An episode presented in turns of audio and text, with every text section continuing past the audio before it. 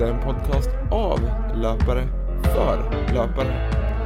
Jag vill börja med att tacka för eh, de fina ord som har kommit eh, till mig angående förra avsnittet där ni fick eh, träffa Caroline Almqvist. Dock var ljudet kanske inte det perfekta i början så därför har jag försökt förbättra ljudet till detta avsnitt. Så jag hoppas att det är lite bättre så att ni kan höra det. Vad båda säger helt enkelt. Men vem ska ni få träffa den här veckan? Jo, det ska jag berätta. Ni vet, ibland så är det så att man fascineras över en person väldigt mycket. Man blir väldigt inspirerad av personen. Och det är väldigt spännande att följa med i dennes resa. Den här veckan ska ni få träffa en person som jag har varit väldigt intresserad och nyfiken på. Han började med att säga ja till att springa Broloppet för ett x antal år sedan. Alltså ett lopp som gick mellan Malmö och Köpenhamn. Vad han inte visste då var hur långt loppet var, utan han sa bara ja då kollegorna frågade om han ville följa med. Och där började hans resa in i löpningen. Idag får ni träffa Simon Wikstrand och när jag lämnade det här samtalet med honom så var jag helt överväldigad av inspiration. Och jag hoppas verkligen att ni också får ta del av det, eller får den känslan. För det är verkligen en inspirerande person som ni får träffa idag. Jag ger er ingen mindre än Simon Wikstrand och det här är avsnitt 74. Nu kör vi!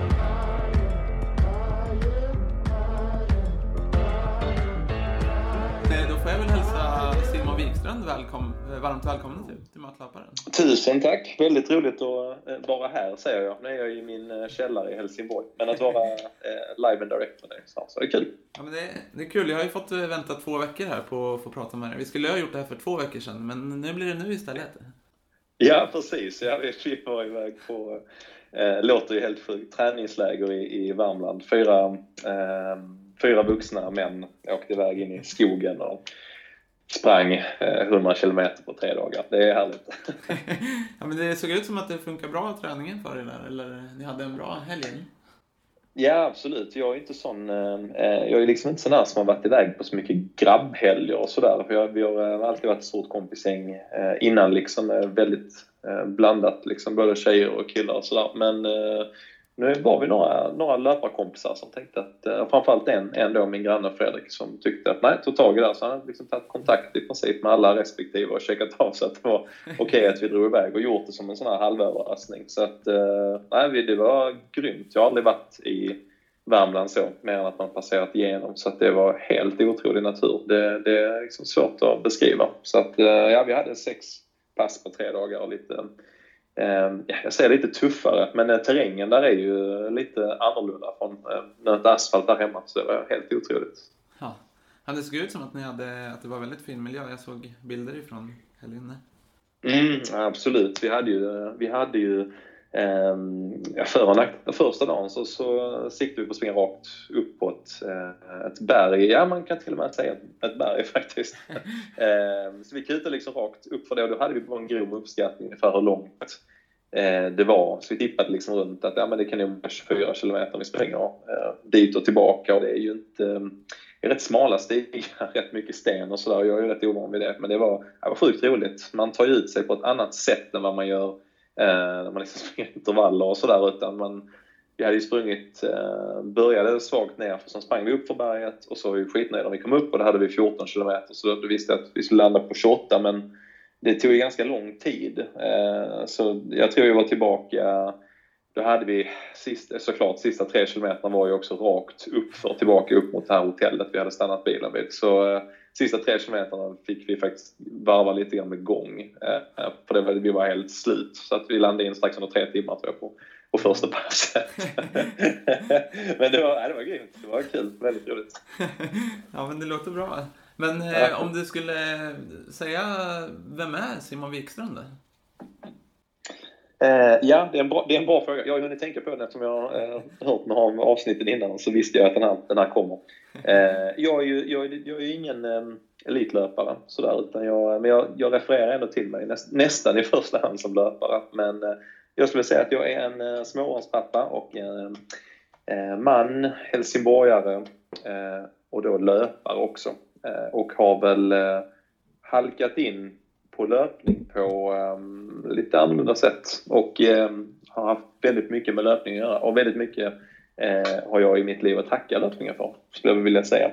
Uh, så att uh, jag bor i Helsingborg med min fru och mina två barn och vi blir ett barn till här i april också och springer kanske eh, sådär gränsfall överambitiöst. sådär. Men, eh, och har tidigare, de sista, senaste sex åren, så har jag väl mer än glidit in på löpning. Jag har även eh, startat och jobbat och drivit Helsingborg Marathon som är eh, ett av Sveriges största maratonlopp som nu hade femårsjubileum i september och som också var mitt sista år med Helsingborg Marathon. Så jag har precis nyligen sagt upp mig och ska göra, bli kommunalare istället. Jobba, för, jobba med annat. Så att nu, nu blir det första gången för mig på sex år där jag ska man säga, bara få ha löpningen som en passion och hobby snarare än ett jobb, vilket jag ser fram emot. Ja. Men jag kommer att ställa en sportfråga nu. Hur känns det då att lämna Helsingborg Marathon efter eh, de fem åren som du har haft där?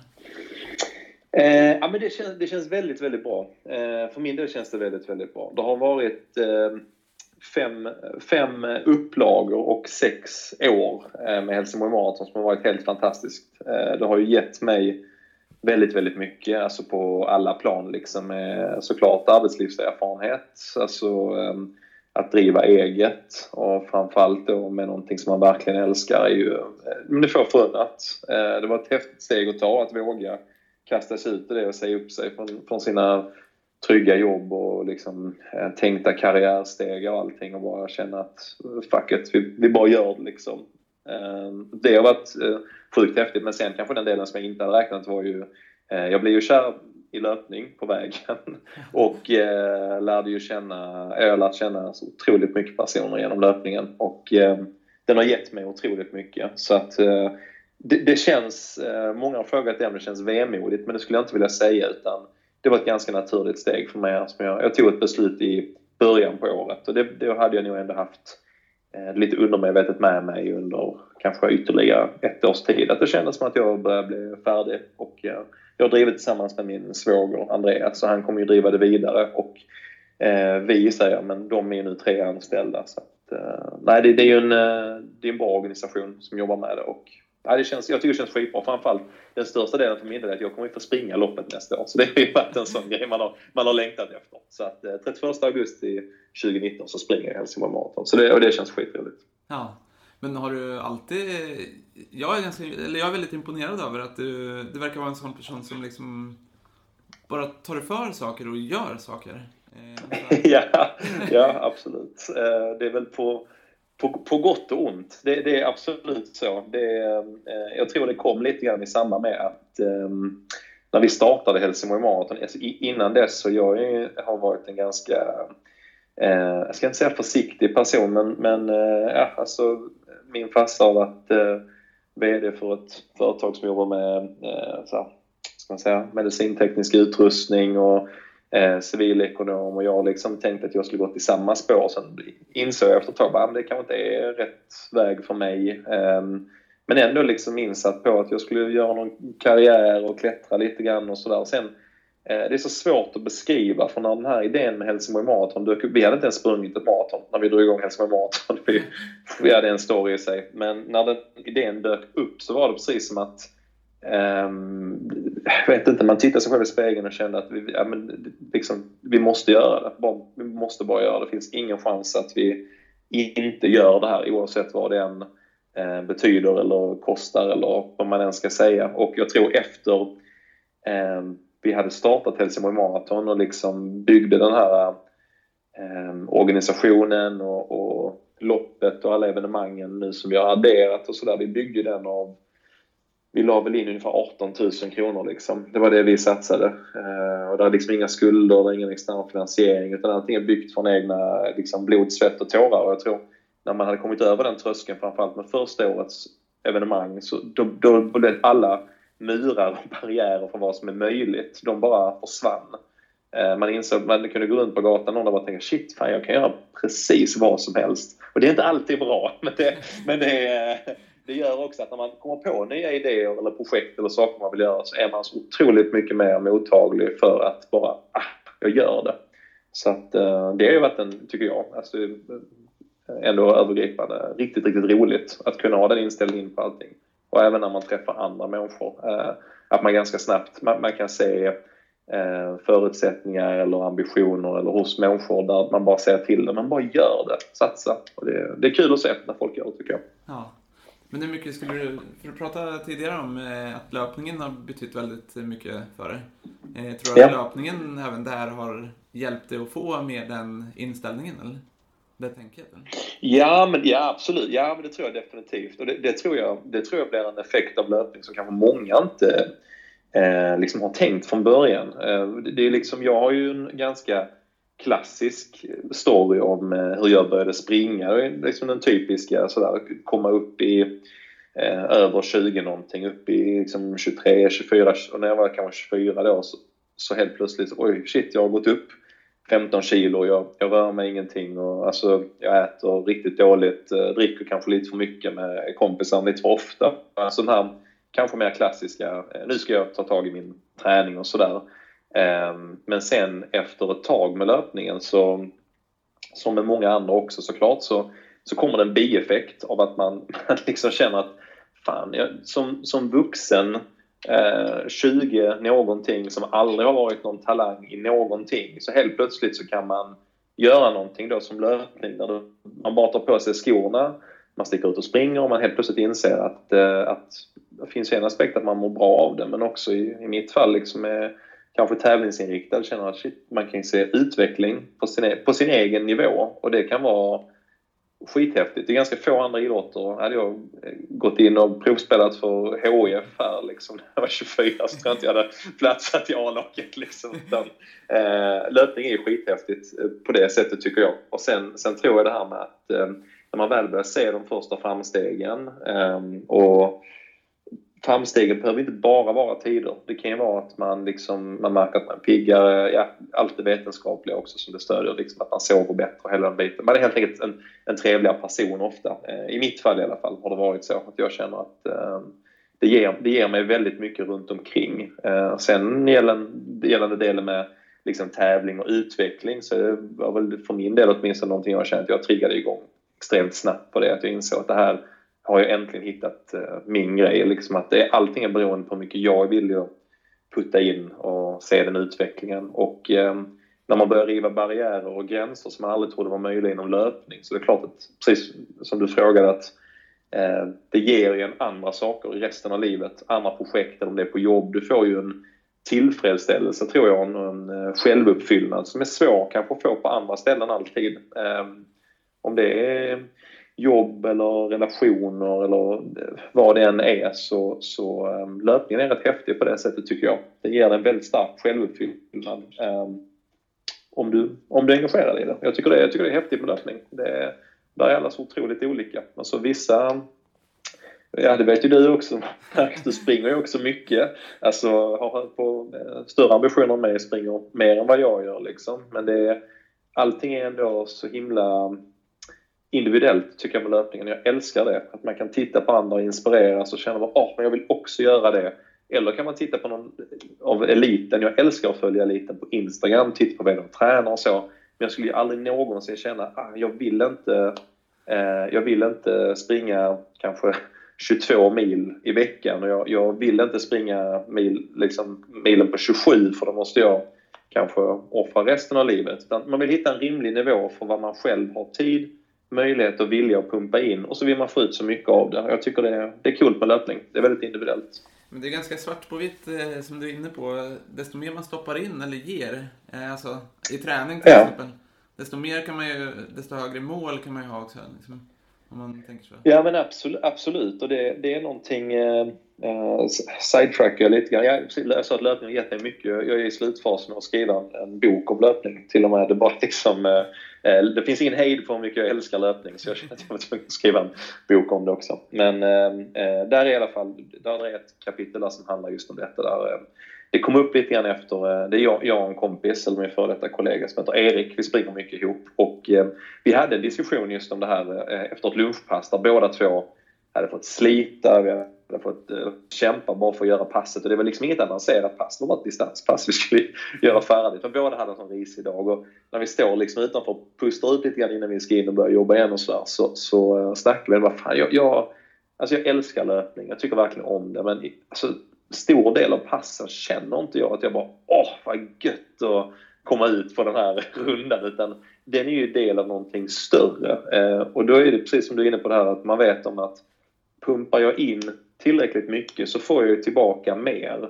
Och det är en sån tunn balansgång. Det är en sån tunn balansgång i att inte döda passionen för det heller. Det, det tror jag är en sån del som eh, eh, men åtminstone för kanske många av oss som är motionärer eller med, med kanske höga ambitioner eller vill någonting med sin löpning. Liksom, att man ofta glömmer bort att prata om den delen också. Att eh, där är liksom sociala medier tycker jag är fantastiskt för inspiration men det finns också många delar av det som kan döda din självbild eh, i att det enda man ser är åh gud vilken fantastisk runda och det här var så härligt och där kan jag gilla dig som lägger upp en, en mörk bild på morgonen liksom klockan halv sex. Bara, ja, jag springer till jobbet för att det är en del av att få ihop helheten. Och eh, jag tror att ehm, kommer man in i tänket liksom att, att varje runda kan inte vara skitnice utan eh, det finns en del i löpningen också som är jobbig och tuff. Men att den måste man också gå igenom för att verkligen eh, känna den här äkta passionen och kärleken när man väl kan få klara ett mål. Eller man kommer till det där passet som bara, åh, fantastiskt. Det är liksom min syn på det, att jag tror att man uppskattar det mer då. Men det är, det är inte alla som vill ha de där skitpassen. Men när jag, när jag har ett sånt skitpass, eh, jag hade ett i morse till exempel, vi var ute två timmar på långpass nu Ja. Lördag morgon, start klockan sju, vi drar iväg. Fantastisk miljö, solen håller på att gå upp. Och halvvägs in kände jag bara, jag har en riktigt risig dag. Det här kommer bli jättejobbigt att, att ta mig hem. Och fick verkligen jobba för de sista 20 minuterna. Men när vi var färdiga så kände jag ändå, oh, samtidigt är det de här passen som ger någonting i slutändan också kanske. Alltså att man, man uppskattar de här riktigt, riktigt bra passen ännu mer. Ja, för att, jag menar nästa vecka kanske du har en alldeles fantastisk känsla på samma typ av pass. Liksom. Exakt, exakt. Och det, det är det jag tror att eh, många man pratar med som ska börja springa liksom, så är det ja men jag tycker löpning är skitjobbigt. Ja, men varför det? Ja, men jag, jag blir bara jättetrött. Ja, men vad springer du för typ av pass? Så ofta springer Ja, men jag springer ett pass i veckan, tar på mig skorna, går utanför dörren, så springer jag allt jag kan i en 6 km slinga runt hemmet och så är jag jättetrött när jag halvvägs in.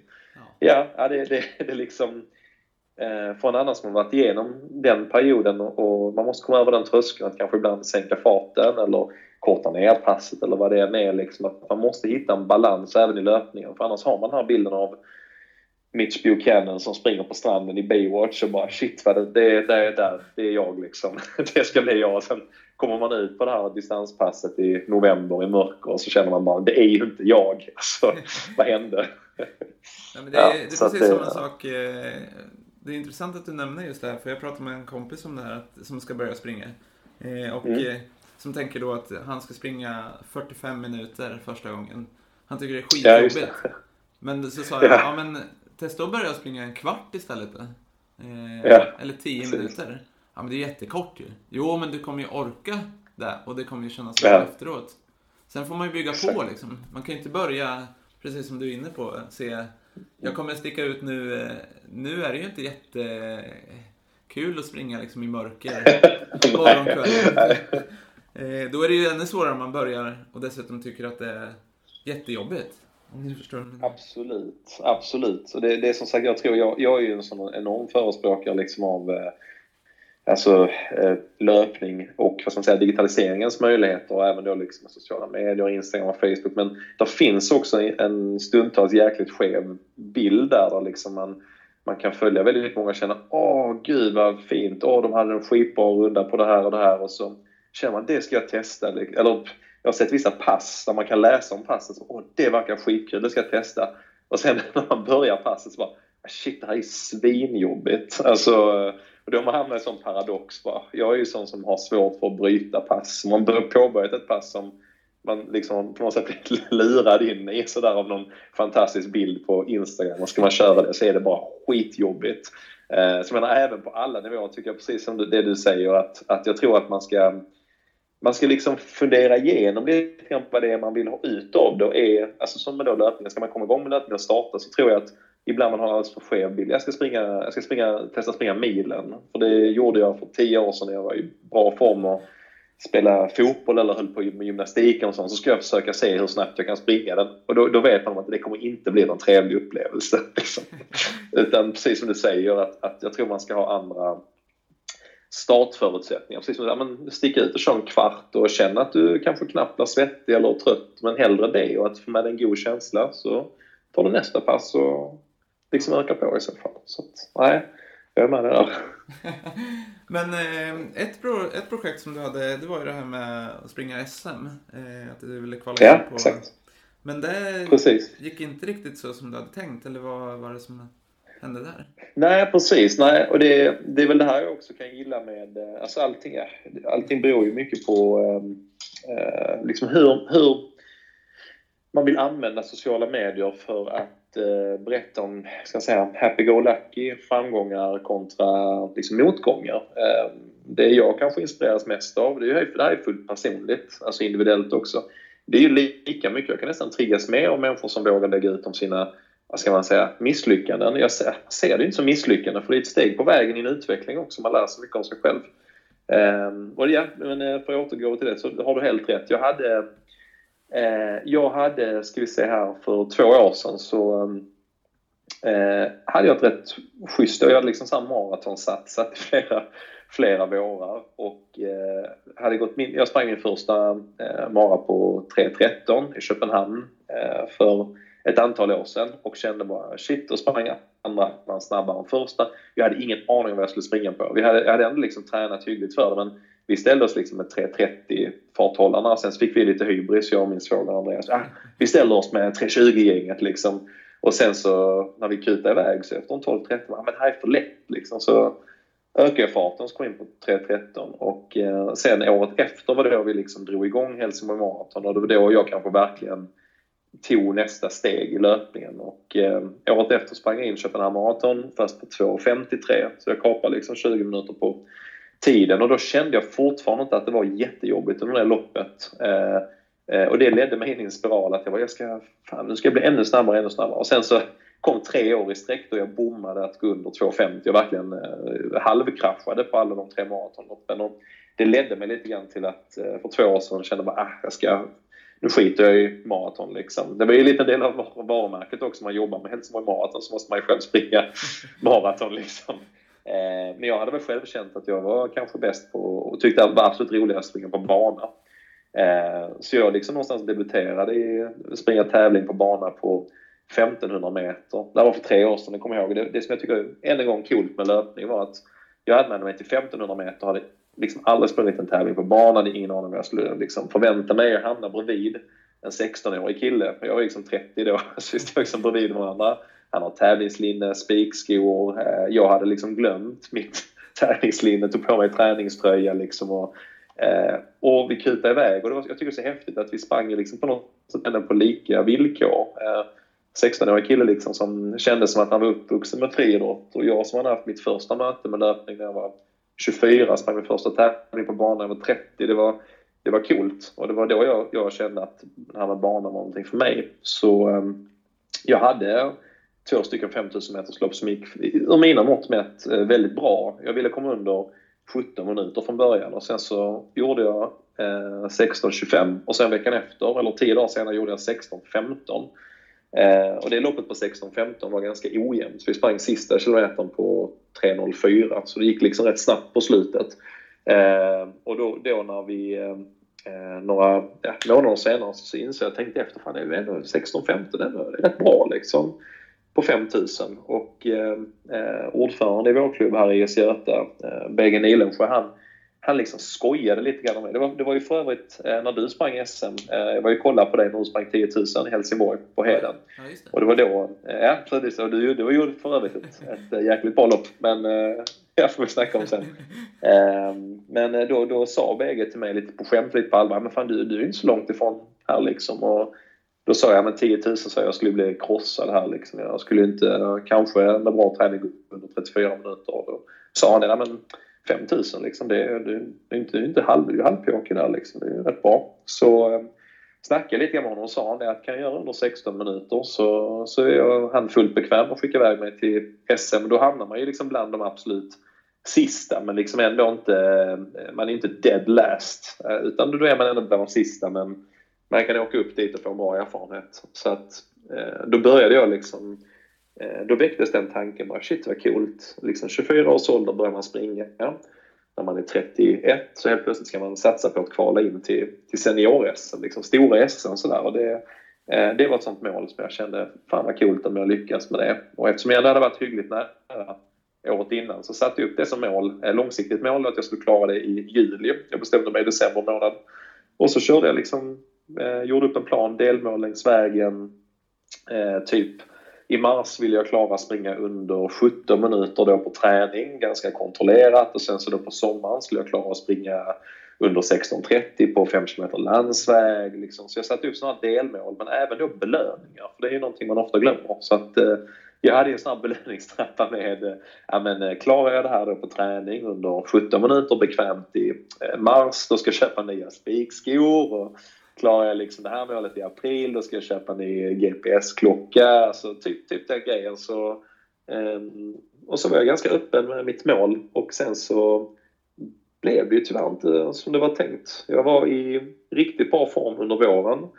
Eh, och sen så blev jag inbjuden av eh, New Balance att hänga med och springa London Marathon och då hade jag inte tänkt springa någon maraton under våren men får man inbjudan att springa London Marathon så tackar man inte nej. Jag var ju skitsugen. Det är ett lopp som är ganska svårt annars att få plats i. Ja. Eh, och eh, ja, svårt att säga, men så här, totalhavererar under loppet. Eh, eh, jag hade bestämt mig för att bara gå ut på skön känsla. Han sprang utan klocka och när vi kom till var ju tokladdad. Jag var ju i mitt livs form där då på våren och kände shit, det här kommer bli skitbra. Eh, och jag kommer aldrig glömma, du vet när starten gick, vi kom iväg, kändes fjäderlätt. Sen, började någonting gro inom en, liksom en känsla att fan, det är någonting som är fel. Och det var när vi hade kommit till 1,6 miles, eh, eller eh, en mile, så det är 1,6 kilometer. Då kände jag att någonting var fel.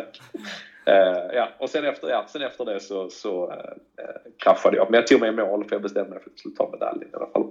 Ja. Men, eh, men någonstans där, så, sen, sen kom jag liksom aldrig riktigt tillbaka. Hade några riktigt bra, sommar, riktigt bra sommarträning. Sen är det tyvärr så när man Eh, jobbar med evenemang att eh, vi arrangerade SM på 100 km och hade ett nattlopp som hette Night Run som vi hade i eh, början på juli och eh, den veckan jobbade jag runt 100 timmar. Eh, ingen löpning. Eh, och där är, där är en del som kanske folk inte alltid pratar om, som eh, jag pratar om med väldigt många. Det är, eh, handlar om kraven man ställer på sig själv och pressen man sätter på sig själv, inte bara mentalt utan även alltså fysiskt på sin kropp. Eh, och det kände jag rätt tydligt efter den veckan att min kropp var rätt eh, sargad. Jag försökte liksom, jag tog, det blev ju en vecka utan löpningar, sen veckan efter veckan efter försökte jag liksom sakta trappa upp.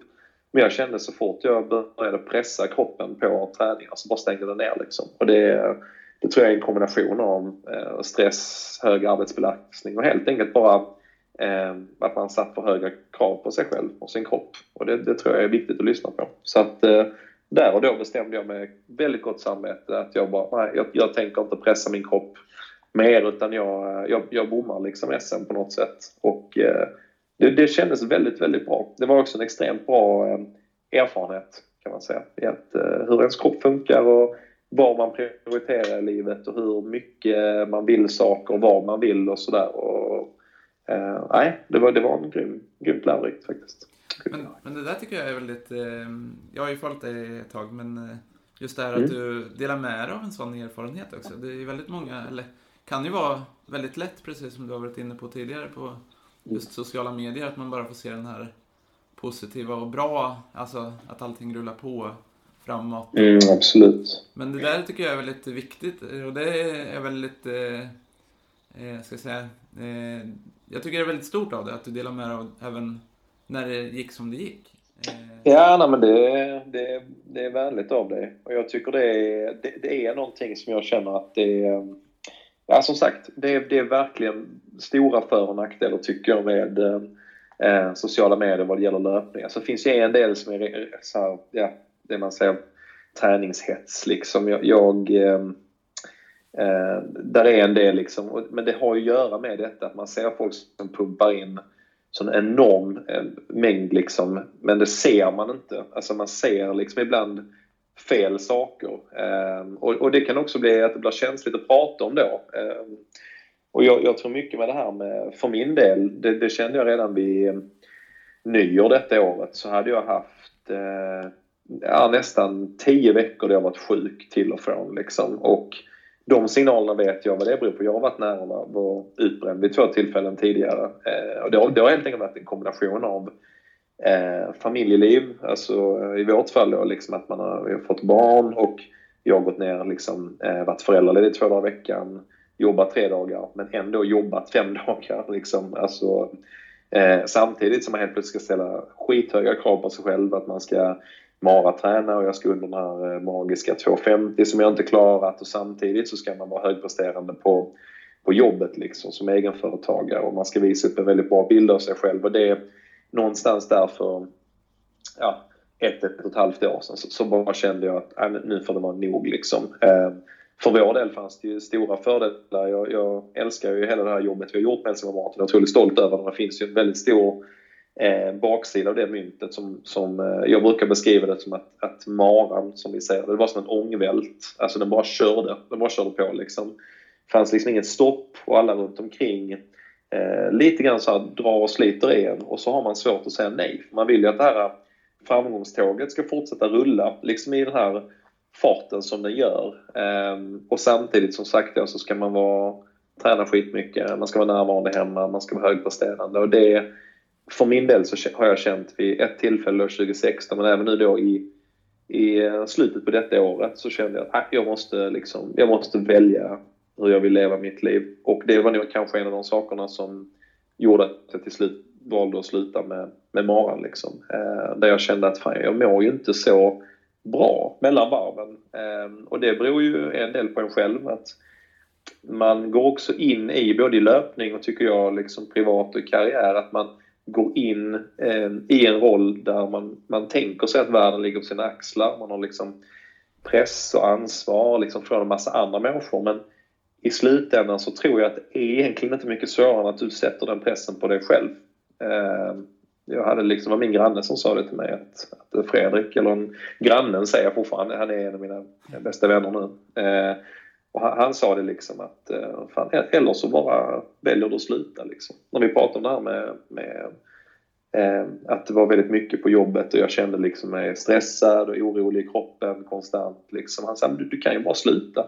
Och jag sa, men jag kan inte sluta. Vad ska alla andra säga och vad ska eh, min kollega tänka? Hur ska det lösa sig? Han sa, ja men det, det är liksom, du måste ju ta besluten som är bra för dig, Så där du mår bra.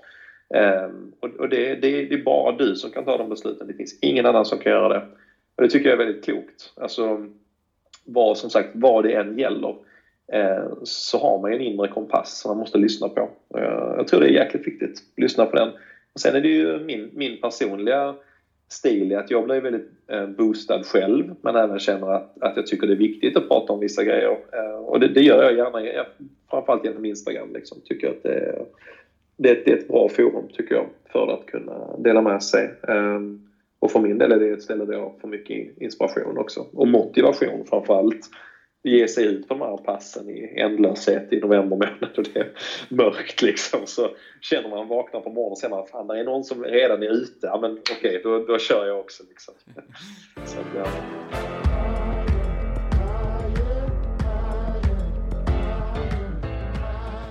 Men hur tycker du att du, eller hur ser eh, träningen ut för idag då? Eller hur tycker du att det går för dig nu? Eh, ja, just nu, just nu tränar jag ganska mycket.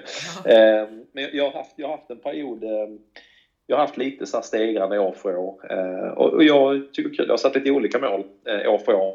Förra året var det ju 5000 som var stora målet men jag gjorde kanske mitt bästa resultat på 10 kilometer ändå. Jag sprang varvet med Helsingborg på 34-27 eh, Ehm, och då, det var en halv minut snabbare än jag hade sprungit tidigare. Eh, och ehm, året innan då liksom var maratonsatsning ehm, och detta året så blev det ganska självklart för mig när 5000 meters satsningen inte funkade. Jag kände mig väldigt fin med det. Och visst, jag skulle sluta på Helsingborg Marathon och sådär så kände jag bara, fan, mitt, det är klart att Eh, när jag tänker på att springa Helsingborg Marathon själv nästa år så har det aldrig varit, när jag liksom blundar och ser det framför mig, så har det aldrig varit att jogga runt den liksom och tjoa på folk. Jag vill ju springa den jävligt fort, så det ska jag vara ärlig med. Sen har jag ingen aning om det kommer gå eller inte.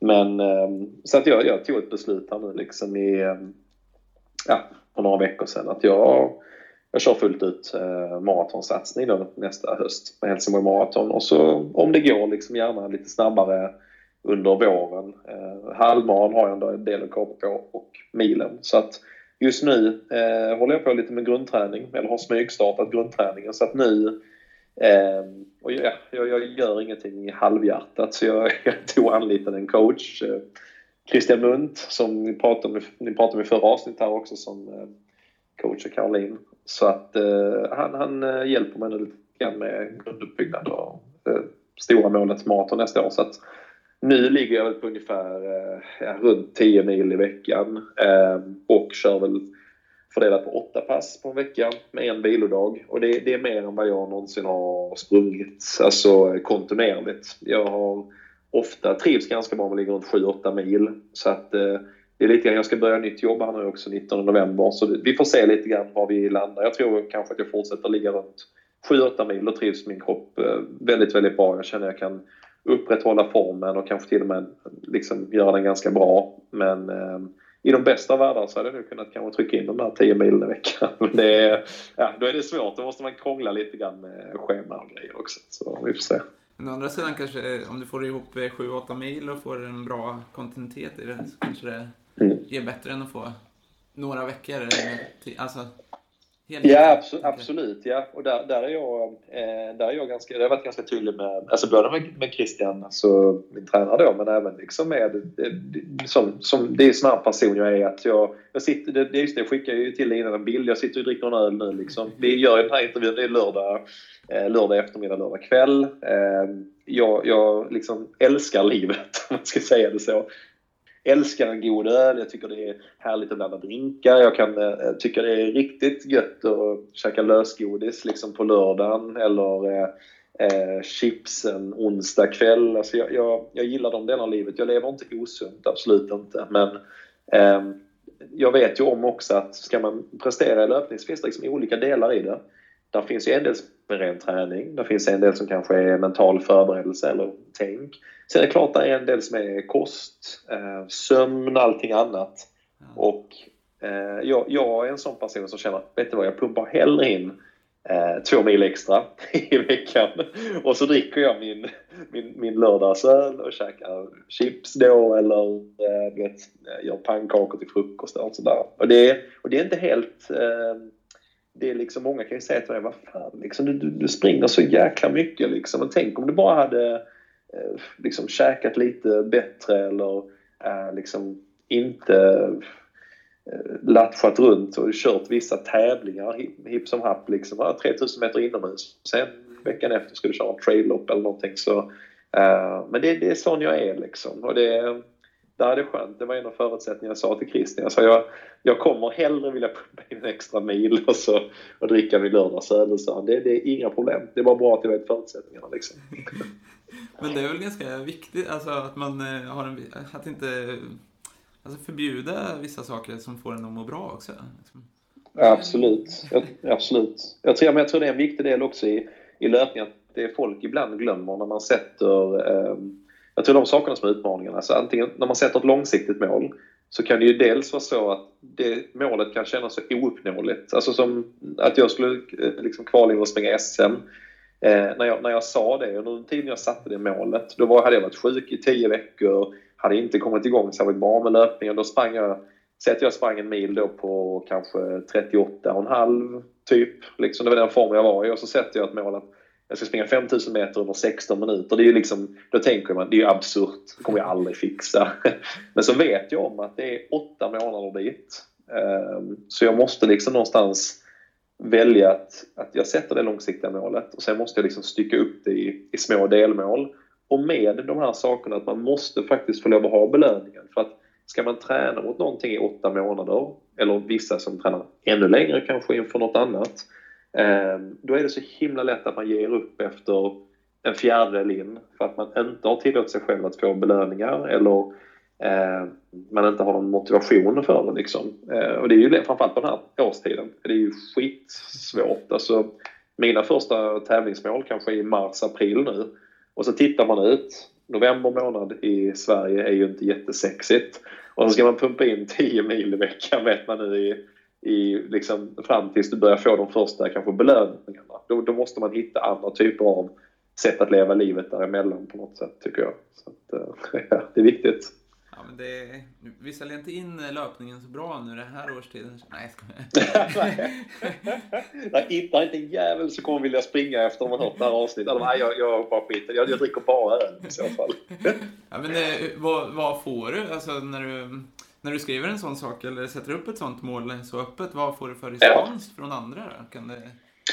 Ja, men jag tycker det, det, det är ganska många som sagt. Jag, jag är ju verkligen sån som äh, gillar Instagram. Liksom. Jag, jag, tycker att, att det, det beror ju mycket, mycket på liksom, vilka man väljer att följa och hur man väljer. Det finns ju vissa människor som har ett, alltså, skojar med ett liv på Instagram och ett liv i verkligheten. Äh, och det är... Alltså jag tycker det är upp till var och en. Vissa vill kanske bara använda Instagram till att visa upp de, de härliga delarna i sitt liv. Eh, och vissa vill liksom dela upp allt, alltså visa upp allt. Men eh, för min del har det varit alltid så här att jag eh, drivs ju av att sätta höga mål. Men för min del handlar det om jag ska liksom eh, vara liksom boostad och motiverad mot målet så är jag gärna en sån som berättar öppet om mina mål. Alltså oavsett hur ouppnåeliga de kan verka eller i vissa fall kanske defensiva då. Men det är liksom då, då får man den här boosten och sen tycker jag det är kul. Det är, i Helsingborg, Helsingborg är ju inte en jättestor stad och med tanke på att eh, man varit med i Start Helsingborg Marathon så har man ju väldigt, väldigt mycket vänner i eh, eh, löparsammanhang här. Så att när man sätter upp ett sånt mål och berättar om det öppet så det är ju kul för då kanske man stöter på någon kompis på någon runda liksom en vecka senare. Ja, men vad kul med ditt mål du satt upp. Ja, så jäkla roligt liksom. Hänger gärna på något pass du ska köra, om du ska köra något på bana eller någonting annat. Så det liksom blir en sak att snacka om också och många andra Eh, kan också liksom inspireras av att tänka att ja men shit, han springer, han, han är ju han är ju en sån som dricker lördagsöl och, och liksom eh, springer milen på 38 minuter just nu men han säger att han ska kvala in till SM. Vad fan då, då kan vi till och med få grisar att flyga. Så vi får själva kanske inspirerade att sätta, alltså våga sätta lite höga mål ibland också. Eh, jag tycker det är, att våga sätta höga mål tycker jag liksom är jäkligt kul. Det får mig att, att drivas och på något sätt eh, bli mitt bästa jag i vissa sammanhang. Men sen också då som sagt våga, eh, ja misslyckas tycker jag är fel ord, men att våga inte klara det också. Det är också en del i processen att man lär sig väldigt mycket om sig själv. Men det, det som du är inne på, om, om man ska använda ordet misslyckas, det är ju först när man har gett upp som man kan mm. säga att det, Skulle du gett upp löpningen efter ett sånt misslyckande? Alltså ett sånt... Nej men absolut, exakt. Men det, det, ja. Men förmodligen hade du säkert ja. lärt dig någonting till någonting annat då? Alltså att göra någonting. Ja men du, precis. Jag tycker att eh, vi, vi, har faktiskt ett, eh, här är ett eh, schysst exempel där vi hade eh, min, som sagt jag kallar honom fortfarande granne, det är en av mina bästa vänner, Fredrik. Han, han bor, eh, han bor bara precis liksom, längre ner på gatan. Eller, nu, nu har de flyttat eh, 300 meter längre bort, men det, det är fortfarande ganska nära. Men han hörde av sig till mig för, vi lärde känna varandra för han hörde av sig till mig för två år sedan. På, på Messenger, han letat upp mig på Facebook då liksom, ja, men jag ser att du är ute och springer med barnvagn mycket liksom. Jag har själv en son som jag eh, springer med. är sugen att springa någon runda tillsammans någon dag? Så jag var absolut liksom. Så började vi springa ihop och sen så eh, blev det att vi blev vänner liksom. Och familjen blev vänner och, och Fredrik blev ju insupen i löpningens magiska värld på något sätt. Och han sprang kanske milen på runt 44, kanske 43 minuter då. Han var ganska liksom sprang lite grann, ganska korta runder varje dag. Och eh, sen hjälpte jag honom lite grann liksom med upplägg och träning efter ett tag. För han, han, han eh, var ganska tydlig med att shit, han är villig att pumpa in lite tid i det. Och sen satte han ett mål att han ville kvala in till New York Marathon. Eh, och då var halvmaratiden för honom, som är, han är 30, 37 38, eh, då var hans kvaltid var under 1 timme och 23 minuter på halvmaraton då. Eh, och då sa vi alright, då, då siktar vi på det och satsar. Och han bommade med, precis med någon minut här i Helsingborg i september och ganska snabbt sa han, vad fan jag vet om att jag har det för kramp då liksom. Han bara, jag vet om att jag har det. Vi, vi kör en ny satsning. Och då sa jag, men vet du vad, vi kör Köpenhamn, halvmaraton Köpenhamn, slutet på september. Eh, och jag hänger med. Jag hänger med, så hjälper det farthålla liksom. Och eh, det är så sjukt, för där ser man ett sånt lopp liksom. Han ska klara 1.22.59. Och eh, vi springer ihop hela loppet. Han är urstark hela vägen. Och du vet vid kilometer 17 jag bara, det här är, alltså vi har det som handen i handsken. Vi var precis på tiden men vi kommer klara det. Och sen vid kilometer 19 så bara får han ur sig. Jag fixar inte det. Och jag, jag, pressar, jag pressar honom så hårt som jag någonsin pressat en annan människa i spåret. Och han, han går in på 1.23.10. Det är liksom, du vet, det är 11 sekunder. Och det är ju en sån grej som eh, direkt när vi gick i mål, han var ju, han var ju aldrig sett honom så trött. Och det var sånt man kände bara antingen kommer han säga att han aldrig vill springa igen eller så kommer han ta fem minuter och bara inse Fan, vi var bara 11 sekunder ifrån. Det innebär att jag kan klara det. Och det var precis det han gjorde. Det gick fem minuter. Han var, han var ja, som sagt, jag har aldrig sett honom så slut. Och ändå tar han beslutet att oavsett den smärtan han varit igenom, alla jävla mil han har tryckt in liksom överallt i sitt schema. Så bommar han med 11 sekunder, men han känner ändå nej, det kommer att gå liksom. Jag ska klara det. Och det tycker jag är, det, det är sånt som jag själv kan bli så sjukt inspirerad och motiverad. Bara fan, det är precis det mindset man behöver ha. Men att, att man inte ser liksom misslyck att det är som ett misslyckande snarare som shit, nu är jag ännu närmare. Jag har bara 11 sekunder kvar till det där målet jag har. Men det är ändå starkt. Det, det är inte helt självklart att man, att man ser det så. Så att, uh, jag tycker om att hitta inspiration för människorna runt omkring en och att inte se det som misslyckande och att man har lärt sig någonting. Vart hittar du inspiration? Vilka inspireras du av själv? Eller finns det eh, ja, många. Marcus, du inspirerar mig mycket. Men alltså det, det, det, eh, jag menar, alltså du pumpar in ett antal mil i veckan. Mer än vad jag gör. Men för, för min del så tycker jag att, eh, och det här är också högst personligt. Eh, jag tycker det är jättekul att kolla på eh, eliten i Sverige. Jag tycker det är jättespännande att kolla på ehm, David Nilsson, ehm, Isabella Andersson lite halvfrekvent på Instagram och sådär liksom men även, ja, just, jag, jag, jag har ju haft förmånen att få skriva ganska mycket åt Runners World här i Sverige och ganska mycket intervjuer med duktiga löpare. Och att få gå in i huvudet på eliten i Sverige tycker jag är otroligt spännande, jätteinspirerande. Men den delen som kanske jag känner jag inte får ut av det, det är ju någonting kanske för egen del. Alltså, eftersom de lever ofta veckor där man kanske eh, springer kanske uppemot 20 mil på en vecka så känner jag att det är mer bara inspirerande och kul att titta på hur de gör det. Jag får, jag får kanske själv inte personligt ut någonting av det. Utan de jag tycker om att titta på, det är ju de som är snäppet snabbare än mig. Eh, säg att jag är i bra form springer milen på precis under 35 minuter. Milen är ju ofta, så alltså det är ju lätt att jämföra. Det är ju därför jag nämner den då liksom. Eh, säg att jag i bra form springer milen under 35 minuter. Då vill jag gärna titta på, och då, då kanske det är att jag tittar på sånt som dig. Du springer milen på under 31 minuter, alltså när du är i form. Och då är det ju kul att titta på, men vad är det som skiljer? Eh, nu vet både du och jag om att de där 3-4 minuterna, de, de är, det är ganska många mil som man behöver pumpa in för att komma ner de extra. Men jag tycker det är kul att titta på eh, Alltså vad, vad tränar de som springer milen på 32 minuter, 33 minuter? Alltså de som är snäppet snabbare än mig.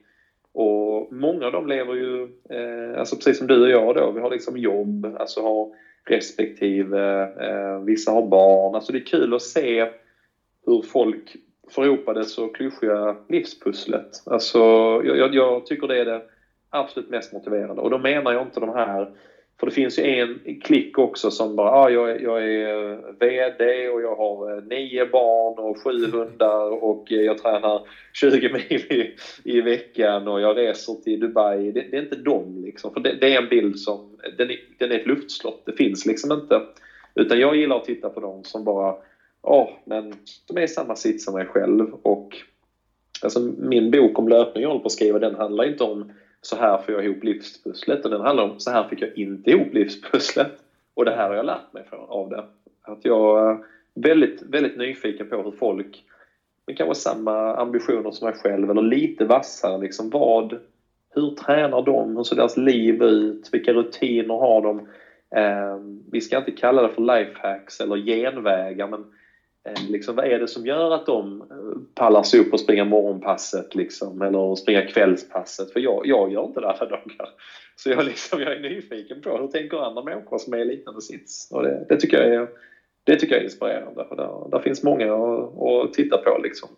Det är kul med Instagram. Man kan få en inblick i vem som helst liv och vissa människor känns nästan som man känner efter ett tag också. Man har skrivit så mycket med varandra eller följt varandra ett tag. Det, jag tycker det är skithäftigt. Det där kan vara lite, ifall jag, som när jag var och tävlade nere i Helsingborg där, eh, ja. med, med, min fru också. Eh, och mm. så kommer det folk, fram folk ibland som följer mig på Instagram.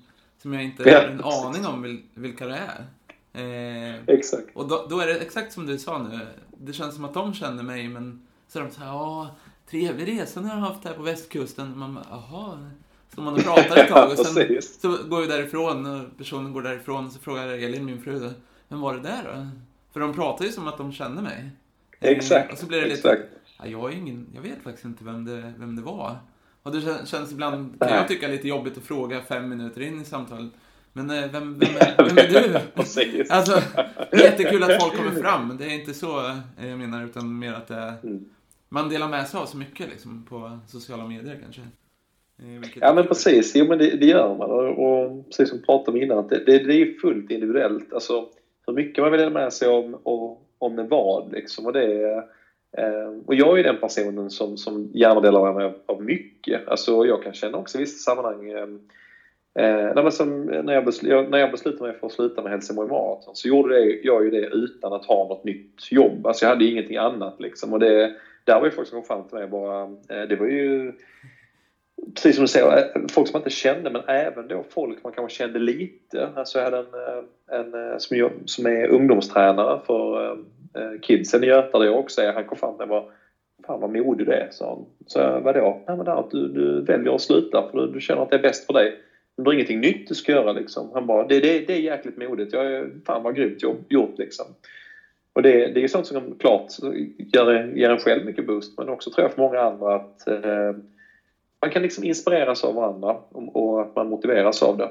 Och sen i, vissa, sen i vissa lägen är det väl kanske inte fullt lika fett. Eh, jag hade 2014 sprang jag min snabbaste mara och året efter skulle jag ju under de här 2.50 i Köpenhamn och då totalväggade jag vid kilometer 27 och eh, sprang framåt hukad och riktigt jävla slut. Och då kom en kille förbi mig vid 32 Ja men, åh, tjena Simon, det är ju du. Ja, men häng på mig. Jag bara, nej. jo, kom, kom igen. Då var det ju en, en kille som hade, följde mig på Instagram liksom sådär. Eh, och jag han, ja men häng med. Jag bara, nej, nej det, det går inte liksom. det är kul. Vi har ju träffat på varandra på flera andra lopp nu eh, senare. Alltså mycket på grund av Instagram. Börjat följa varandra, skriva. Så vi stött på varandra på lite blandade lopp. Så det, jag tycker det är kul. Alltså löparsamhället har ju gått från att vara, ur min aspekt, när jag sprang mitt första motionslopp, det var, det var en, eh, Broloppet 2010. Eh, det visste inte jag ens om att det var en halvmara. Det var bara några på jobbet som frågade om jag ville springa över eh, bron mellan, ja det är ett lopp liksom här, man springer från eh, Danmark till Sverige. Jag tänkte fan vad coolt. Och bor man i Helsingborg så tänker man från Danmark till Sverige, alltså över mellan Helsingborg och Helsingör är det ungefär typ 4 kilometer. Så jag var grymt liksom. Men då var det ju den nybyggda bron som gick mellan eh, Köpenhamn och Malmö. Och det, är, det är ju längre. det fattade inte jag förrän det var några veckor kvar till loppet och jag frågade hur, hur långt är loppet förresten? De bara, det, det är en halvmara. Och jag bara, fan jag vet inte hur långt ett maraton är. Jag vet inte, men en halvmara låter ju skitlångt. Liksom. Frågade hur långt är det? De bara, det är 21 kilometer. Jag bara, fuck. Eh, här gjorde jag bort mig liksom. Men eh, det, det, var mitt första motionslopp och då, då jag identifierar mig inte som löpare. Utan jag gick ju dit, hade aldrig sprungit ett lopp, eh, hade liksom ingen aning om hur man, vad jag skulle göra. Eh, och eh, det minns jag när, jag när jag sprang loppet, liksom att man tittade på alla andra och ah, men kolla de har koll på läget, de är, de är löpare liksom.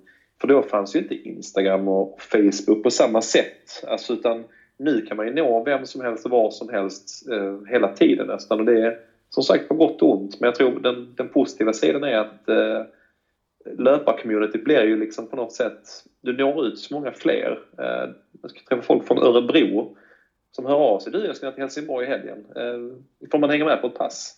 Fan vad roligt! Ja men det är klart, absolut. Så man lär ju känna väldigt, väldigt många och det tycker jag är häftigt. Jag är häftigt. Ja men det, det håller jag med om. Jag tycker, eh, ibland kan jag känna att det förmedlas en bild av att så här, det är något, eh, att det finns någon negativt. Jag som, jag klassas väl som elitlöpare eller så. Eh, mm. Jag kan tycka att ibland så känner jag att det finns någon så här bild av att elitlöpare är otrevliga mot eh, motionärer eller så här, ser ner på. Men ja, jag, jag kan tycka att så här, vad, jag har aldrig upplevt att eh, jag hoppas inte att jag framstår som otrevlig eller alltså... Eh, nej då, jag tycker nej, inte precis. att, eh, att det, det jag, jag, känner att det är fel bild i alla fall av hur löpar community Ja men absolut, är. absolut. Och det, det, tror jag är en sån, det tror jag en sån del att, att eh, jag tror många som, som börjar springa eller har kommit in en bit, där, där finns liksom den här skeva bilden. Folk kan komma fram till mig och jag är ju liksom långt ifrån en eh, elitlöpare eller elitmotionär. Men folk kan liksom, när vi snackar, jag bara, men fan ska du med ut? Nej, nej, nej, gud jag vill inte sinka dig. Nej, jag, jag, nej du är ju duktig, men jag kan inte springa med dig. Och man bara, men fan det spelar väl ingen roll om vi ska ut och jogga på morgonen liksom. Alltså, jag tror att det finns en sån här eh, tro, precis som du säger, att ja, men de är dryga, otrevliga, eh, arroganta liksom. Och det, det är en bild som jag verkligen har fått eh, raserad för mig. Eh, för det, det hade ju jag också från början. Men, oh, du vet, de, de, de ska göra sitt egna och det, det funkar inte liksom och jag kan inte hänga på och sådär. Och det, det, men alla som jag har träffat och pratat med överhuvudtaget som är elitsatsande, jag tror snarare många känner nästan att de blir lite ensamma stundtals också. Alltså att just eftersom folk är lite försiktiga och inte riktigt vill närma sig dem. Nej, exakt. Nej, men sen, är ju, sen kan det ju liksom vara svårt att hitta, som jag känner här i Norrköping där vi bor nu, att det kan ju vara svårt att hitta ibland folk och det är inte så schysst att ta med någon på intervaller liksom, om jag ska köra. Nej, det, kan, det, kan, ju, kan ju bli fel också. Absolut. Ja. absolut. ja, men det är viktigt att komma ihåg den positiva. Jag tycker det är jättekul när, liksom, att hjälpa, få andra att upptäcka det fina med löpningen också. Eh, mm, absolut. Det ger så mycket mer. Ja, men det gör det. Och det, eh, det, det är liksom det är så svårt att förklara för även om nu har jag stundtals kan man fått löpningen framstå som eh, sjukt jobbigt och segt och att det är en del av något större och sådär. Men det eh, jag tycker liksom ändå att eh, för min del handlar en jättestor del av löpningen det, det sociala. Alltså, som nu, nu i morse då när man är ute, som sagt fyra pers kompisar. Eh, liksom det, det, är ju de som fick mig att gå upp i morse och sticka ut för att hade det bara varit jag så hade ni förmodligen kanske skitit i det. Eh, alltså alla hittar i sin egen del. Sen kan jag tycka att vissa pass är otroligt sköna och bara sticka ut helt själv. Eh, vissa gånger vet man, man kan få feeling och farten, det känns så lätt idag, känns grymt. Eh, och sen vissa dagar så känner man att oh, jag vill typ halvgå i tre kilometer, sen är jag skitnöjd. Och det är det jag tycker är så härligt med löpning, att det är så fullt individuellt, alla kan göra det, alla gör på sina egna villkor, men att eh, ja, all, alla är liksom löpare, alltså på olika sätt bara. Det är så individuellt den här sporten, det gillar jag. Men eh, jag som sitter här och blir fascinerad över att du, du sa tidigare att eh, du är fascinerad över att hur jag får ihop min träning och så, men jag tycker alltså, du har ju barn och... Eh, alltså, jag, jag kan ibland fundera på hur fasen skulle jag kunna få ihop om, om jag hade barn också? Är, ja, ja, ja, men absolut. Det, det är ju... Eh, barn, de är, de är, de är jobbiga för löpningen. ja, men, men det, det, är ju som du säger, att det, det, är, det, är ju, det är ju liksom stundtals svårt att få ihop eh, logistiken eh, med, med kids. Så är det ju faktiskt. Alltså det, det som igår, ett sånt klockrent exempel. Då hade jag skulle ut, skulle ut 45 minuter har jag på schemat liksom. Ja, all right. Så är det höstlov nu så att då är barnen lediga. Så då började han på morgonen och min fru är gravid nu så att eh, jag tänkte fan, hon får lite sovmorgon. Vi var uppe sent. Eh, så då tar jag liksom kidsen på morgonen. Nu börjar mina barn förvisso bli så pass stora att, att de, eh, den äldsta åtminstone, skulle ju kunna klara sig liksom och, och gå upp och kolla lite på Netflix liksom på TVn som är utanför sovrummet. Men de båda är vakna, mina är ju sex och tre nu. Eh, så då tar jag barnen på morgonen kanske. Eh, så går vi upp och så käkar vi lite och sen så, just det, vi har hund, måste gå ut med hunden. Eh, så börjar liksom helt plötsligt tiden springa iväg lite, ja, dags för lunch. Tänker, fan, det, det är ändå bara 45 minuter, men när ska jag trycka in det sådär? Ja, okej, okay, jag ska iväg på ett jobbmöte. Sen växlar jag och Lisa av varandra. Ska hon iväg på ett jobbmöte. Eh, sen ska jag och hänga med barnen och klippa sig. Och sen så ser man den här liksom luckan. Den försvinner ju liksom efterhand som dagen går. Man, fan, jag skulle hinna med mitt pass också. Eh, och sen ska vi eh, iväg och käka hos föräldrarna. Så till slut blir det så här, ja, men okej, okay, jag springer hem från föräldrarna så tar ni bilen. Ja, men det funkar liksom. Eh, och då är det klart, så, vet, så sitter alla och käkar, dricker ett glas vin. Eh, farsan har gjort eh, jättegod kyckling och kantarellgryta. Och så tar man en jätteliten portion. Så, ja, men ska du inte ha mer? Är du inte hungrig då? Nej, jag ska springa hem. Så det är liksom inte... Då, då är det ju så att fan, ja, det, är ett, det är ett pass jag måste trycka in här någonstans. Eh, och det funkar liksom inte någon annan tid. Eh, och det var ju liksom svårt framförallt när barnen var små. Nu när de är lite större då som i morse så stack jag iväg vid jag gick upp vid halv sju och så eh, körde, vi, körde vi iväg till Lars som vi skulle springa ifrån. Startade klockan sju, sprang två timmar och så är hemma igen vid kvart över nio. Och då kom jag hem och då det, känns det jättebra. De bara, ah, men du vet, vi sov länge idag. Eller så här, vi var uppe vid kanske åtta då. Ja, kanon. Eh, men när man har småbarn så är det klart att det är inte... Jag har ju haft någon gång när jag maratränat så jag satt klockan eh, typ halv sex någon liksom helgmorgon och så väcker jag resten av familjen. Och då är det inte jättegött. De bara, när är du tillbaka igen? Då är klockan kvart i sex. När är du tillbaka igen? Ja, om tre timmar. Det liksom, eh, då är man inte jättepoppis här hemma. Utan eh, det är ju ett ge, ge, ge och ta. Ehm, men jag tycker mycket med, med barnen efterhand som åldrarna kommer upp att eh, en del handlar också om att engagera dem i det. Eh, alltså när de är mindre. Jag har ju sprungit jättemycket med, med löpvagn. Eh, och sen nu när jag, skulle, när jag gjorde min SM-satsning så Eh, det var ju en sån sak, då pratade vi igenom det i familjen. Så jag pratade med Lisa om det och sa att eh, för jag ty tycker ibland också att det kan bli en skev bild av folk säger men gud vad du har en eh, förstående fru, att du tränar så mycket. Eh, eller partner överhuvudtaget, för det är även på andra hållet. Alltså, många av dem jag känner tjejer som tränar mycket. Och gud vad din kille är schysst som låter dig träna så mycket. Och i min värld är det bara, men vänta lite liksom. Det kan inte vara att, att ni har ett förhållande där ni låter andra göra saker. Utan ni är väl ett team alltså, som jobbar ihop lite grann så att man snackar igenom de här grejerna. Um, så jag snackade jag med Lisa om SM-sats och sa okej, okay, jag, jag, är jättesugen, vill liksom kvala till SM.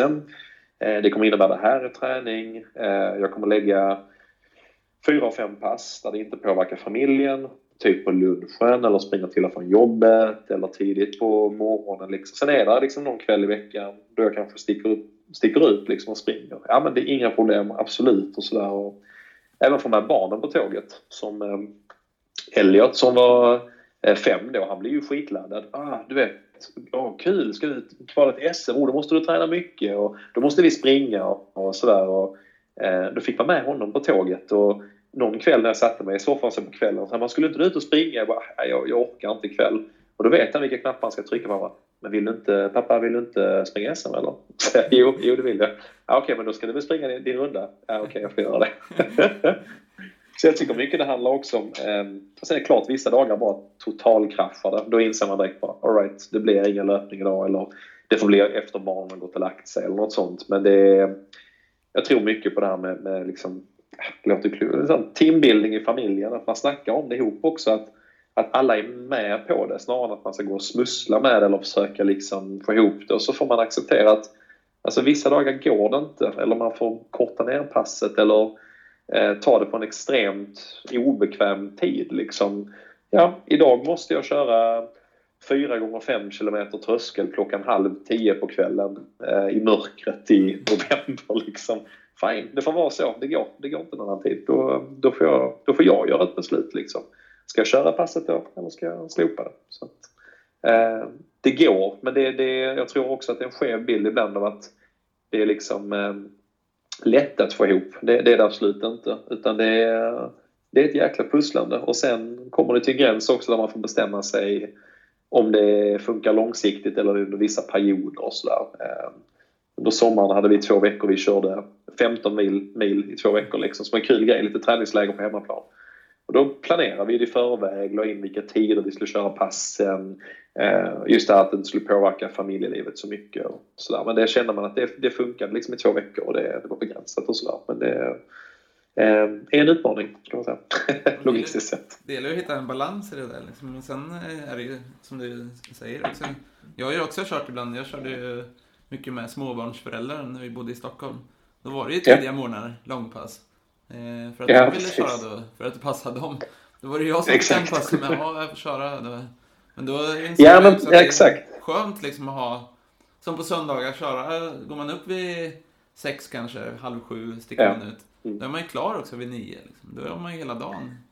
Eh, ja men, ja, men exakt och det, det, är ju det som är, det, det är precis som du säger, där, där gäller liksom att man hittar eh, sällskap. De passen, långpasset klockan sju på lördag, den är inte jätterolig liksom att köra, köra själv. Och där, där var ju vi liksom, eh, då, som Fredrik och Erik som jag springer mycket med, de är också småbarnsföräldrar så att vi har ju samma dygnsrytm också. Eh, Eh, så har vi en kille till som heter Lars, han bor liksom lite längre bort och han, han trivs bra med att komma ut tidigt. Alltså för att ha, som säger, hela resten av dagen ledig sen eller då.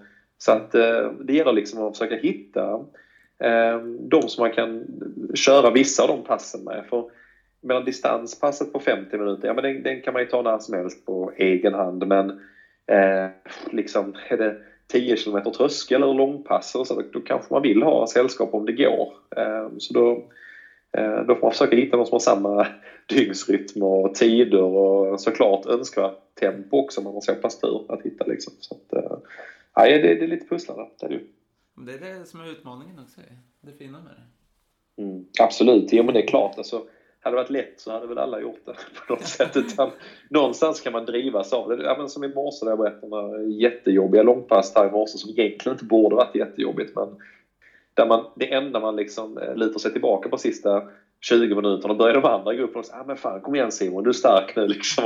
Ja, fan, vi, vi ligger liksom i, i, en, en förhållandevis långsam fart. Jag har bara en sjukt dålig dag. Då får man intala sig själv eller någonstans bara det här kommer ju ge någonting längre fram och det här passet kommer vara så otroligt tacksamt att titta på en dag när man har en bra dag och bara shit, det blir ju inte jobbigare än vad det var då. Utan det ja, man får vända det till någonting positivt på något sätt. Det är lite, alltså jag kan tänka ibland att det är lite som, löpningen är lite som livet brukar jag säga och så låter jag jätteklok. Mm. Men, men det är ju lite som, man måste ju ha up and, up and downs eh, även i löpningen. Att, här, och gillar man det på riktigt, då, då vet man ju att det är så. Liksom. Eh, Absolut absolut. Nej, det är, jag tror man måste gå igenom de här extremt tuffa och jobbiga passen också för att uppskatta. Det är samma när man är ur form så vet man om att oh, det väntar kanske åtta rätt jobbiga veckor där man bara ska traggla sig igenom många pass som inte känns jättebra eller är jätteroliga. Och det, eh, det, det är ju skittråkigt när man är där men någonstans så kommer den här tröskeln när man är över den och helt plötsligt det här passet som känns skitbra kommer. Då är det liksom så att oh, allt är förlåtet, nu är det bra liksom. Och man, det passet gör upp för de här åtta jobbiga veckorna. Och det är ju det är sjukt att säga det, men det är ju sant. Ja, men eh, å andra sidan kan man ju tänka, brukar jag tänka, om man är i dålig form så har man ju alltid en resa framåt. Är man i bra form kan man ju bara bli sämre. Nej, jag ska... Ja, precis.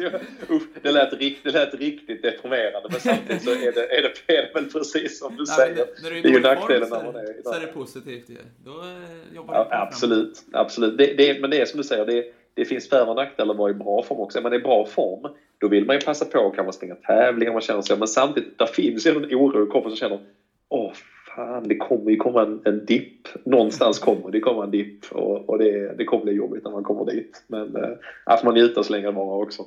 Exakt, exakt.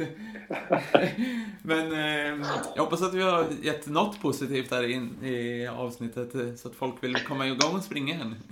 Det hoppas jag också. Är det något sista jag vill säga till alla så löpning är fantastiskt, det är underbart, det, det är eh, det är, bara, det är bara att köra liksom och hitta. Jag tror framförallt att lyssna på sig själv, våga lyssna på, på eh, sin eh, liksom, inre kompass där liksom. Att, och, och, börja lite långsammare, lite lugnare och även då när man sätter stora mål liksom. Att, att våga sätta belöningar längs vägen och delmål och sådär så, så är ju löpning faktiskt skitroligt. Mm. Men hur mycket skulle du säga att löpningen betyder i, i ditt liv?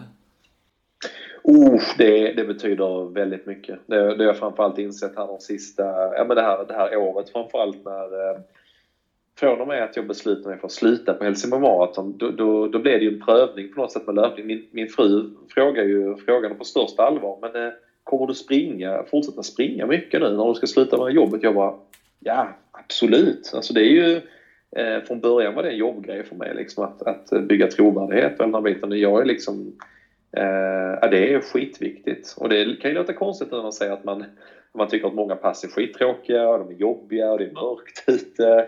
Men för min del handlar det om att eh, för även om det kanske mitt under passet ibland inte är jättefett att springa det här mörkerpasset liksom i november så tycker jag att eh, för min del handlar det väldigt mycket om när jag är färdig med passet.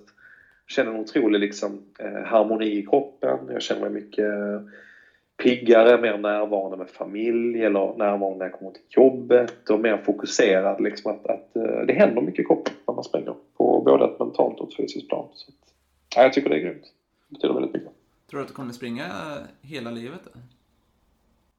Ja, det säger jag. Absolut. Ehm, det är bara en fråga. Sen tror jag liksom i olika perioder i livet, mer eller mindre. Men uh, ja, inom en, en överskådlig framtid så kommer jag, vill jag gärna springa minst tre dagar i veckan. Alltså. Absolut, det kommer jag. Ja.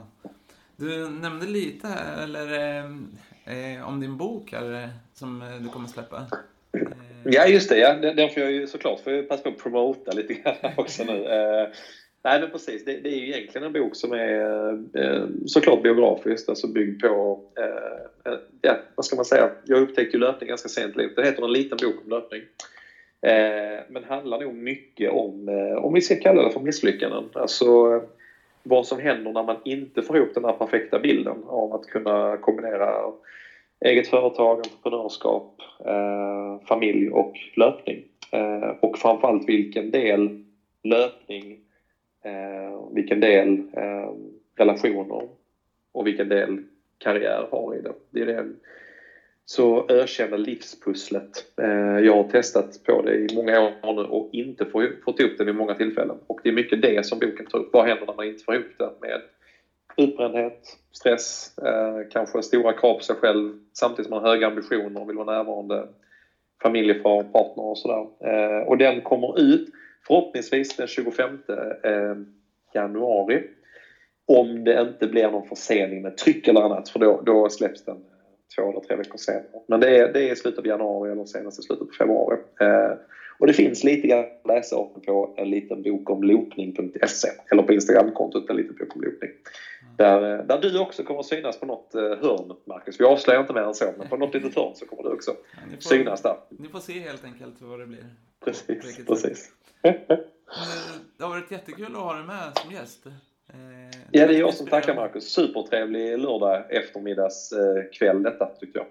Men om man vill följa dig då, på sociala medier, hur gör man det? Rekommenderar jag Instagram. Det är där jag är väl som mest eh, närvarande. Och där heter jag Simon Wikström, tro det eller ej. Så att eh, det är bara att leta upp. Och samma sak vill jag skicka med en sista. Är det någon som har vägarna förbi Helsingborg om man inte bor där, så bara hojta till. Jag är väldigt, tycker det är väldigt kul med social running. Alltså, så ringer man folk man inte träffat innan. Så det är bara att skjuta till i så fall. Eller om ni bor någon annanstans så bjud dit mig så kommer jag jättegärna springa. Tycker det är roligt. Men du, hur mycket... Måste fråga, nu ska du börja jobba för Helsingborg stad. Eh, yes. Eller Helsingborg. Eh, hur mycket ja. brinner du för Helsingborg då, som stad? Oh, det, är, det är svårt att förklara. Eh, om löpning har gett mig mycket så har nog Helsingborg eh, som stad gett mig ännu mer tror jag. Eh, jag är jättestolt. Jag ska börja jobba som enhetschef för enheten för marknadskommunikation i Helsingborgs stad den 19 november. Så att, eh, det innebär i princip att jag ska, jag ska sälja eh, staden som jag älskar för eh, invånare och eh, folk som inte bor i Helsingborg. Ehm, och eh, ja, men Helsingborg är liksom, det, det är här jag är uppvuxen, det är här jag har träffat mitt livs kärlek, där mina barn är födda och uppvuxna. Det är här jag eh, hittade löpningen. Det, det, det, är en stad som betyder väldigt mycket för mig. Och du har ju själv, du har ju själv varit i Helsingborg och sprungit också. Och eh, det, det, är en vacker stad tycker jag. Det, ehm, jag vill att så många som möjligt ska komma till Helsingborg och få uppleva det. Så att eh, Helsingborg betyder väldigt, väldigt mycket för mig som stad. Och eh, Helsingborg har gett mig väldigt, väldigt mycket. Det var väldigt, eh, jag har aldrig varit i Helsingborg tidigare så jag fick en väldigt positiv bild av, eller det var väldigt mm. måste jag säga. Eh, sen var det kul att vinna där också. Nu måste jag leva upp till det. ja, precis. Ja. ja det, det, det, är klart, det var en bonus såklart. Så nu tänker jag att jag känner där nere. Nej, skojar Absolut. Du är kungen av Helsingborg, Marcus. Så det är, det är kul. Det är roligt. ja, men eh, om du ska sälja in Helsingborg till den som lyssnar nu? Mm. Varför ska man besöka Helsingborg för? Tror Helsingborg, Helsingborg är väldigt unikt på det sättet. Det är, det är ju en stad som ligger precis vid havet. Eh, samtidigt som det är en ganska det känns som en småstad. Det, det, är ju det är en stad med ungefär 120 000 invånare. Eh, men det är en väldigt liten stadskärna men du har väldigt mycket vackert runt omkring. Eh, du har ju, och även då om man vill titta bara lite utanför Helsingborg så har du ju, du kan ju tura, alltså ta, det är ju ett uttryck här det är att man tar båten över till Helsingör. Så kanske man tar en liten pilsner på båten, tar en eh, röd pölse när man är över Helsingör. Åker tillbaka igen. Eh, båten tar ju 20 minuter över. Eh, samma sak när du är i Helsingborg med en fantastisk strandpromenad. Eh, där man får se sundet. Och vi har väldigt mycket attraktioner runt omkring som är väldigt vackra. Väldigt mycket vackra naturområden. Så att Helsingborg är, är en väldigt vacker stad längs havet och med väldigt fina miljöer runt omkring. Så jag, tycker att, jag tycker att alla borde besöka Helsingborg snart. Ja. Ja, det tycker jag också. Ni får åka ner till Helsingborg och så får ni springa med Simon. Och så får du visa ja, det var Snyggt Marcus. Snyggt.